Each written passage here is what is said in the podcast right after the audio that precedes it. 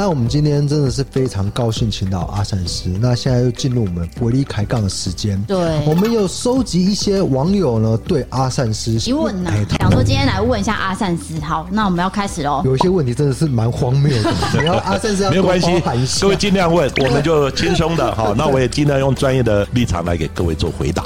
好的，那第一题呢，就是阿善师，你是否曾经被问过是不是大厨师？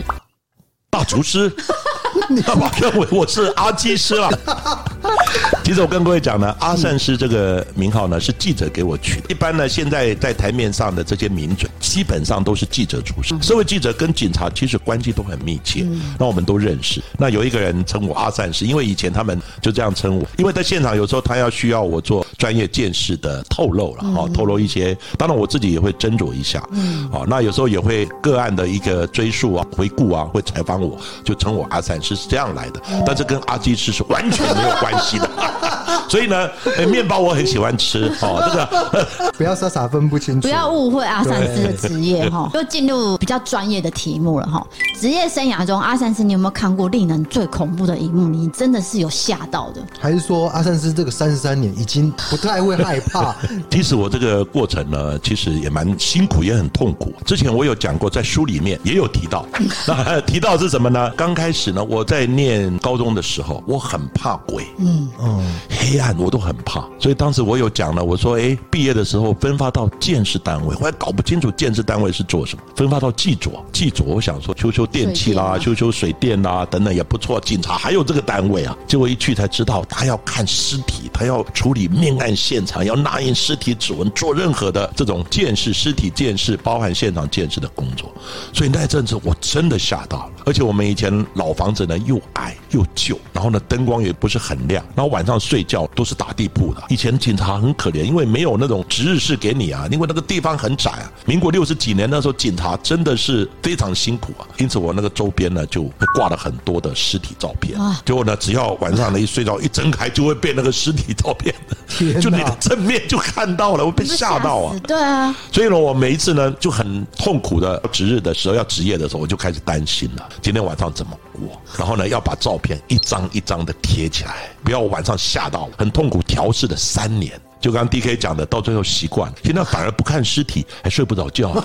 那不是，当然是开玩笑了。不过这个过程，其实我跟各位讲，很多的心理障碍，你自己所造成的。其实真的，你有鬼吗？有这些东西，你也没看过。所以呢，慢慢的你就调制，你简单一个概念，我又不是做坏事，人又不是我杀的，我为什么要怕你？其实这个念头就可以转过来了，就是心存善念就可以。对，心存善念。你是在帮他们啊？对，我帮他们，我还怕你？对，这个逻辑讲不通。对对。到最后我就坐着，我说，我就常常自言自语了。你们真的有？因为就在值日嘛，值日只有晚上就你一个人啊。然后呢，我就这样讲，我说为什么要怕你？你们真的有灵的话，就到前面，我摆个椅子，跟我面对面来讲话。可是事实上有没有？也不可能啊，因为你没有遇过嘛。因为后来呢，为什么没有遇过呢？因为我那个八字太重，嗯，有相命师。上次好像我不知道有讲到，有讲到，对，就是你八字很重，有有有有讲到嘛，就是八字很重，所以你后面跟很多人，对对对对，所以我看不到他们，但是他们不死心要跟我沟通，因此相命师讲你后面跟了一堆人，还不是一个人，叫一堆人。也有学生跟你讲过，哎，对，学生也讲过，老师你旁边多了两个人。我说，他说我我真的看得到，嗯，我相信他不会说谎，因为有人就有这种特殊的灵异体质，这是真的，这是真的。当然，比较恐怖的像恶臭的变形，尤其像我们谈到那个陈进兴、白小燕，我可以想象那个案子是在新北市刚开始发生，我没有去，因为不是我的辖区。对，新北市哈泰山的那个中港大排，那个一定是很难看的。所以呢，我们要在这样的现场状况，那个都变形。还有呢，像这次的泰鲁格案呢，你看一下那个医生看到的都动容了。对，他说看到一个头是没有完整的头，嗯，整个都扭曲在一起，所有的肉啊、眼睛啊什么的都纠结在一起，而且支离破碎。你看那个恐怖，我可以想象，因为我看过腐烂的、被肢解的。好，另外呢，还有很多变形的，甚至车祸，好像泰鲁格号那种车祸，其实都很恐怖。啊，甚至我想要问一下，就是比较实事题。像泰鲁格号这次的事件，对，哎，那个鉴识专家是怎么分配的？是照地区吗？还是中央会指派呢？这样子哈，因为这个案子是全国瞩目的，对对，以花莲警察局的建设单位没有几个人，他怎么可能会承担起来？所以动员到什么？动员到宜兰的也支援，呃，台东的可能也支援。另外呢，中央刑事警察局他有比较多的人，专业的下去支援，做这些现场的这些支离破碎的财政也好，还有尸体辨识，有一只手掌，有一只手，有断腿等等，他是谁的？脑浆是谁的？知道吧？那些头发是谁的？等等，有的都已经支离破碎了。哎，这个案子其实讲起来，大家心里都蛮沉重其实。简单讲，这个案子就是人为的疏忽，而导致了那么多人的伤亡。很多包含单位，包含很多的相对的当事人，真的要深切的检讨。一点的疏失会造成无法弥补的一个伤痛。那这边就要问到第二题，就网友哎，他们很想知道你在这个三十三年中最悲痛的案件。我印象最深刻的就是林宅血案，因为现场我去了，那时候我是菜鸟，嗯，真的是菜鸟。我上面有组长啊，有学长啊等等这些带去，但是呢，很凑巧的，当天是我值班，所以值班的人就要承接这个案子的后续会诊的工作。但是呢，所有的工作就有一些组长啊带队找其他同仁来帮忙，呃，包含现场的采证、尸体的香验都是我要做的。结果我去看呢，最主要是那个阿嬷，阿嬷呢，她身上呢中了一二十刀啊，手上很多抓刀的痕，我们称为抵抗。然后呢，胸部啊，那个颈部都被刺了，血像瀑布一样的流到从那个楼梯，因为它是一个 L 型，从一楼往地下室的楼梯，它刚好在那个转角的地方。我们研判他要去找那个双胞胎女儿，刚好就碰到，就在那个楼梯口就压制，然后就猛杀。让我敬佩的是，那时候林义雄被关。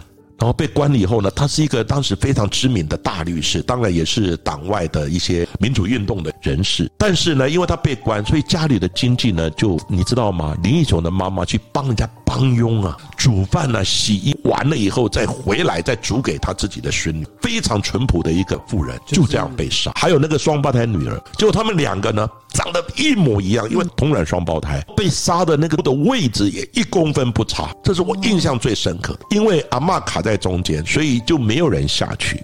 所以等到阿嬷呢验尸抬上来之后，有人在用一个木板跨下去找，没多久呢，他就大叫：“两个小孩子死在地下室！”阿妈验完尸之后，把小孩子抬上来。那时候呢，我印象最深刻，脸非常的惊恐，非常的可爱。然后呢，只有一刀，他不是最残忍的，可是呢，看起来以后呢，也让我永生难忘。所以呢，每一年的二月二十八号，我马上这个影像又恢复过来。二月二十八号对我来，因为案发的时间就是六十九年二月二十八号，结果法医偷偷跟我讲一句话：刚死不久。嗯所以你看，这种对我来讲，我到现在永生难忘。为什么人世间会有这么多的悲惨？虽然那时候我是菜鸟，可是到现在每一年的二月二十八号，我都会去想说，为什么这个案子我破不了案，到今天还是破不了，总是那个惨状跟那种人世间的悲剧，在我的脑海里面，我永远忘怀不了。那我们就下一题，就是说，像案发之后，监视人员跟警察到底是谁先到？这个很多网友暗赞，就是他们很想知道。对。一般是这样子，我跟各位说明一下哈，可能大家不太了解案发之后的 SOP。嗯，请问的案件发生之后，你先打一一零，谁先到？一定是警察。警察，警察先到。为什么？一定一一零是一个勤务中心嘛，就转给哪一个辖区的分局，那分局勤务中心再转给派出所。我如果刚好线上有机动警备队的，也会请他们，但是一定要通知派出所派员到场，因为在我们警察制度里面有辖区制，我们这位关区关区哎哦，就管区的，它有一定的辖区，所以一定是他们先到。了解发生什么事情，可是他们到的时候呢，万一歹徒还在，或是被有人在追，或者有人受伤等等，那他们呢，第一个可能要去缉捕这个歹徒，追了以后，也许凶手就抓到了。但是呢，第二个就是说，万一现场有伤者的话，那还要再打给一一九，要来救护伤患。不过一般来讲呢，民众报案会打一一零跟一一九，那一一九一般的速度会比一一零还快，所以呢，人大概送走了，警察才会到。第二层的这个管制单位呢，就是处理的单位，叫侦查队，以前叫天数周，通知刑警要过来办案了。因因为派出所只是做初步处理，那来了以后呢，刑事组一般他们呢有那种鉴识小组，那小组呢当然不像警察局的专业的鉴识人员那么专业，他们处理的案件都是一般的案件，比较中级的案以下的案子，像窃盗啦、伤害啦，那他们也要去做财政啊。那如果案子更提升了，案子死的人很多，或是一个重大案子，嗯，哦，比如说像就是泰鲁阁那个案子，对不对？那个就鉴识小组不可能承担的，就要到县市，哦，像六都就有鉴识中心，县级的警察局就有建识科或建识课，他们的专业人员会来支援。万一呢，像泰鲁格号这个不够的，调别的县市来支援，当然调就要有中央刑事警察局下令，就是协调其他人来支援。另外，中央也要派员来支援，那个层级就更高了。所以，建设人员是在刑事组到了，除了建设小组会到之外，专业的建设人员是要第三层才会到。这个时候，侦查队呢就要通报检察官跟法医。其实，法医也属于法医建设的部分。检察官跟法医呢，他们就也要到现场来进行尸体的相验。好，相验只是看看外表，那必要的时候再请求法医研究所专业的法医来做解剖的工作。好，那下一题就是这一题哈，阿善是已经回答过很多次，在 YouTube 频道也回答过，然后在你的那个 Podcast 也讲过，但是还是很多人想要知道如何要加入鉴识这个行业。那现在呢，从事鉴识的工作几个单位，好，我简单说明一下。第一个呢，就是法务部调查局，它有第六处。叫鉴识科学处，它是完全做一些实验室检验分析的，DNA 也好，毒品啊等等，这也叫鉴识。所以他们招考的会招考一些学化学的、学生化的等等这些专业的。但是调查局真的很难考。第二个呢，是在国军，国军里面呢也有叫宪兵的刑事建设中心。它首先的要件就是你要军人，军人，那你有这方面的兴趣跟专长，你也许就会被延揽到刑事建设中心来从事建设工作。因为我也是他们的。技术顾问，早期还有军法军检的时候，很多军方的案子是他们来做的。嗯，可是现在军检没有了，好，那现在都回归到司法，但是他们还是要做。第三个呢，当然就是警察单位，分为像六都的叫做刑事鉴识中心，然后县市的叫鉴识课或鉴识科。其实呢，这些算是比较专业的鉴识人员，都是警大鉴识系毕业的，不然就是鉴识研究所。但是不管你是大学鉴识系毕业或警大鉴识研究所，你最后一关。要通过国家公务人员鉴识的特考。所以鉴识人员一定都是公务员或者是军人，因为我看国外好像有私人的鉴识单位，但是我们我们现在没有，没有的。对，我现在在推就是私人鉴定，像我现在退下来讲实在，我就是老百姓。虽然我有这方面的专业，我曾经做过，但是我的身份就是一般老百姓。那我我想成为鉴识的专业怎么办？国外的私人鉴定呢？它是只要你有这方面的专业，你是可能相关的一些科系。其实，在国外的鉴识的科系是在一直在一般大学，他们非常多的。就是私人民间的鉴定公司。嗯，可是现在台湾就是台湾没有，台湾没有，但是现在也在推呢。像我们以后呢，我们要有国民法院、国民法官。好，当然呢，也需要这些鉴识人员来协助。而且我常常讲呢，就像天平一样，如果呢你公家的鉴定不可靠的话，你是不是得要有私人鉴定来抗衡？像那苏建和案，我的老师其实有人就质疑说，那你又不是台湾的公务员，你没有经过国家的特考，请问你用什么身份到国内来鉴定、来出庭等等？可是你这世界知名的鉴识大师啊，那就是私人鉴定的概念。这检察官、法官同意了，你就可以来从事。所以我们现在是有制度上呢是 OK 的，只是大家认为说你私人鉴定看钱说话不足采信，公正性不够。问题在这里，但是以后慢慢的，你像李长云博士在国外呢，有时候在鉴定的部分，我刚刚讲他们有私人鉴定蛮强的，也有公家的鉴定，那两个就在法庭抗衡，那谁讲的有道理就讲给陪审团。那其实一定要有这样的机制，可是我们现在的天平是偏斜的，只有公家的，没有私人的。检察官、法官不相信嘛，他认为说私人的不用谈，我有公家的好好用就好啦。但是万一公家鉴定偏颇错误的话，这个被告怎么样去争取他的见识的协助？所以呢，这个应该学国外，就是天平两边都要有。这也是我阿善师呢这几年来一直在推动私人鉴定的制度。对，所以以后有可能这一块会推出来。对，但是你如果说警大的话呢，那当然就要见识系或见识研究所。不过也不太好考哦，因为也都在成绩也都在比较前面一点。阿善师也说过，这个缺其实很少。哦，对，对，还有呢，目前各位因为。钱多。知道吧？专业，所以呢，刚刚讲你可以做六十分过关就好了，你不要做到一百分。所以想走的人不多，但是台湾就这么大，缺就这么多，所以现在变成建士系毕业的还不能专业的分发，有机会才来分发到建士单位。所以现在各位要从事这个工作要注意，我们缺几乎已经额满了。当然，我们都知道呢，像我们有时候常常要看黄历。哦，就农民历，嗯，哪一天是大凶？嗯，哪一天是要怎么婚丧喜庆？OK，那你看现场可以看黄历吗？不行。你要看说哪一天大凶？对不起，这个现场今天大凶日，我不能去。嗯，发生就是要赶快去。发生就是要去了嘛。对啊。所以呢，基本上这些我们是比较不 care。嗯。可是呢，还是有一些我们要注意的。我们平常都会大家同仁之间会相互提醒。第一个，你进到命案的现场，我一直强调，人家是一个是生命。的结束，但是呢，他是用生命来成就我们的专业，是。然后呢，他其实都是一个背后都有很悲惨的一个故事。你去了，你可以很轻呼嬉笑吗？然后呢，哎，昨天晚上我们到 KTV 唱的好高兴哦，我马上骂人。所以使者不尊敬，这是一个我觉得也是要忌讳的。所以连新来的我就特别要求他，你进入解剖室，你进入一个命案现场，你面对尸体。虔诚恭敬的心，这是最基本的。最基本的，就至少你是要念佛还是念这个上帝等等都 OK，知道吧？但是你一定要虔诚的心，不能有任何轻忽嬉闹，这种是绝对不允许。那另外，当然跟着习俗，我们鬼月七月还是会拜拜。嗯，当然你看警察单位、消防单位都一样，不能拜凤梨。哦，对对。哦，这个就大家哎旺旺啊，还有那个凤梨酥等等都尽量没有。还有呢，有的人会讲说，哎，最近好像没有什么案子。他说主任你。不能乌鸦嘴啊！一讲就一讲，就明天就来了。有时候好几次还蛮准的。我说好像最近没事哎，知道吧？那主任你不能讲啊，不能讲，不能讲。我常常讲，见识是一个良心工作，完全纯乎一心。你是怎么做？你是帮死者伸冤，不用怕他嘛。其实这些也没有办法去顾及到。我这一题呢，我怀疑是可能是阿善师的粉丝啊。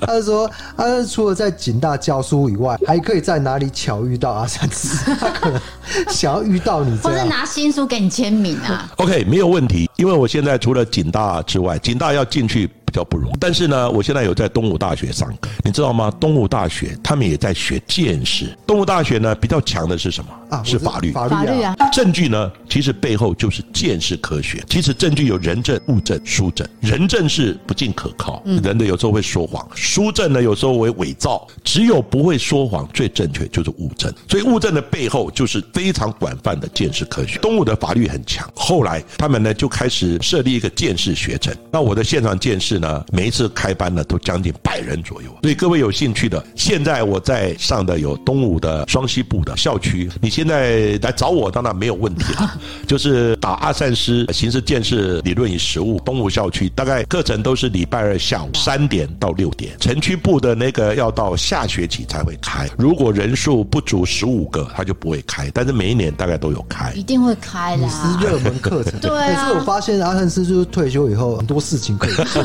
虽然退下来了，哦，当然有时候还是蛮忙碌的。不过有时候我跟我老婆讲，我说呢，我为什么要那么忙？因为你在家里呢就是唠唠叨叨，所以我的目的叫做逃家。当然这是开玩笑了，他可能会听到会骂我一顿。你嫌师母吵就对了。对啊，因为他每天我们两个都退休了，嗯，大眼瞪小眼，请问怎么办呢？没事啊，就你那个不好，你那个没做好，你那个没没有没有整好，那个衣服又怎么又脏没有穿好，事情都拿出来吵这样。因为没有事做，你会不会想到这才是真正原因？开玩笑了。呃，有一个学生，他是说，我听过法医老师说，第一个到现场的不是警察、法医、鉴识人员，而是记者，这个是真的吗？有没有白目记者带走证物？当然了，在早期的时候，这状况是真的。我们讲那个陈金星案件，对，好像就是枪战现场，他你看枪战现场，他直接在那边拍啊，他几乎是跟警察就只有一步的距离而已啊，而且没有拉线的，因为陈金星他到处跑，如果记者知道了到现场就是跟拍啊。所以呢，你说记者在早期的话呢，因为他们第一个大家没有这个概念，第二个呢，他们会听消防频道、警察频道，他听不到，他们人手一机啊，因为消防频道是开放的，他一定有救援嘛，拿的。地方出事了，记者一听就冲过去了，不是刑案就是意外，就是很多的大案嘛。啊，如果刚好你是在旁边的话呢，像那个方宝芳的案子就发生过，第一个到的是记者，怕说记者的脚印之类去混到那，其实已经脚印都都踩进去了，踩进去了吧？而且拍到尸体了，几个尸体都拍到了。嗯，结果那时候怎么办？可是我们去的时候呢，警察去了才会拉封锁线，他拉之前早就拍完了，但是会带走证物的比较少，会影响破坏现场的比较多。方宝芳那个案子，后来我们要找那个记者，因为后来一听说，哎，有人先进去了，因为其他记者知道了，知道吧？哎，到了，哎，你怎么到了？知道吧？就会传，那传我们就把在警察到之前的记者通通找来。那指纹、踩脚印，当然他们觉得很无奈。可是我们要做到，还没有 NCC 的时候，管的也没那么严。那现在我们警察都有管制，有三道封锁线。第三道、第三区啊，最外围那一区，其实有开放新闻采访区，就是给记者。可早期哪有什么区，知道吧？真的没有拉线，你什么没有，那记者就跟警察和在一起，真的跟着警察跑。那最后一题想要问说，阿善是，你真的不会煮饭或 烤面包吗？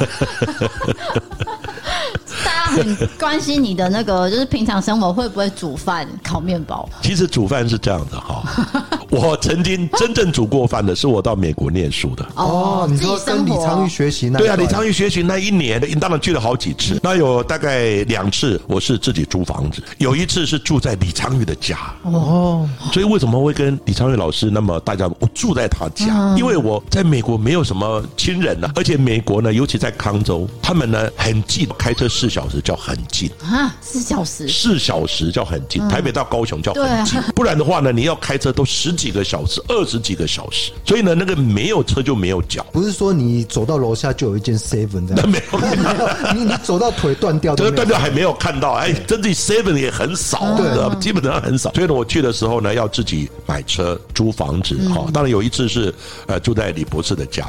那结果呢，我去了以后，我刚开始完全不会煮饭的。结果等到一年之后，我要离开的时候，我可以煮一桌菜，请大家啦来欢送我，请你煮一桌菜。其实煮菜我讲很简单嘛，对不对？菜洗一洗，弄一弄，丢下去，油先下去，然后有蒜头爆香，加点水焖起来，再怎么样也都可以吃了嘛。各位听众就知道阿善师他也会煮菜啊。对，可是他不是阿基师，他是阿但是我不会做的那么好吃。好了，那今天的节目就非常高兴的请到阿善师。对，那这本《台湾大案鉴识现场》，大家一定要收藏，因为真的不知道什么时候会卖完。那所以也感谢啦，这个跟第二嫂给我机会来预设档案好受访，另外呢也帮我推销这本书，那也帮我写序哈，真的非常感谢。其实大家算有缘了哈，从第一次之后第二次，对啊，也许我们以后真的可以有好多次，我们可以呢继续合作。那我觉得人生就是这样子了，第一个互相的帮助，有机会把好的东西推销出去，嗯，好，然后呢我们也做一些有意义的事，没错。等到我们到生命终了的时候，还有一些值得我们回忆的，没错，讲的很好，很好的结尾。有点感人。好，那今天的节目就到这边喽。我是 DK，我是 D 嫂，我是阿善师。我们下我们下次见，拜拜，谢谢各位。好，谢谢阿善师，可以了吗？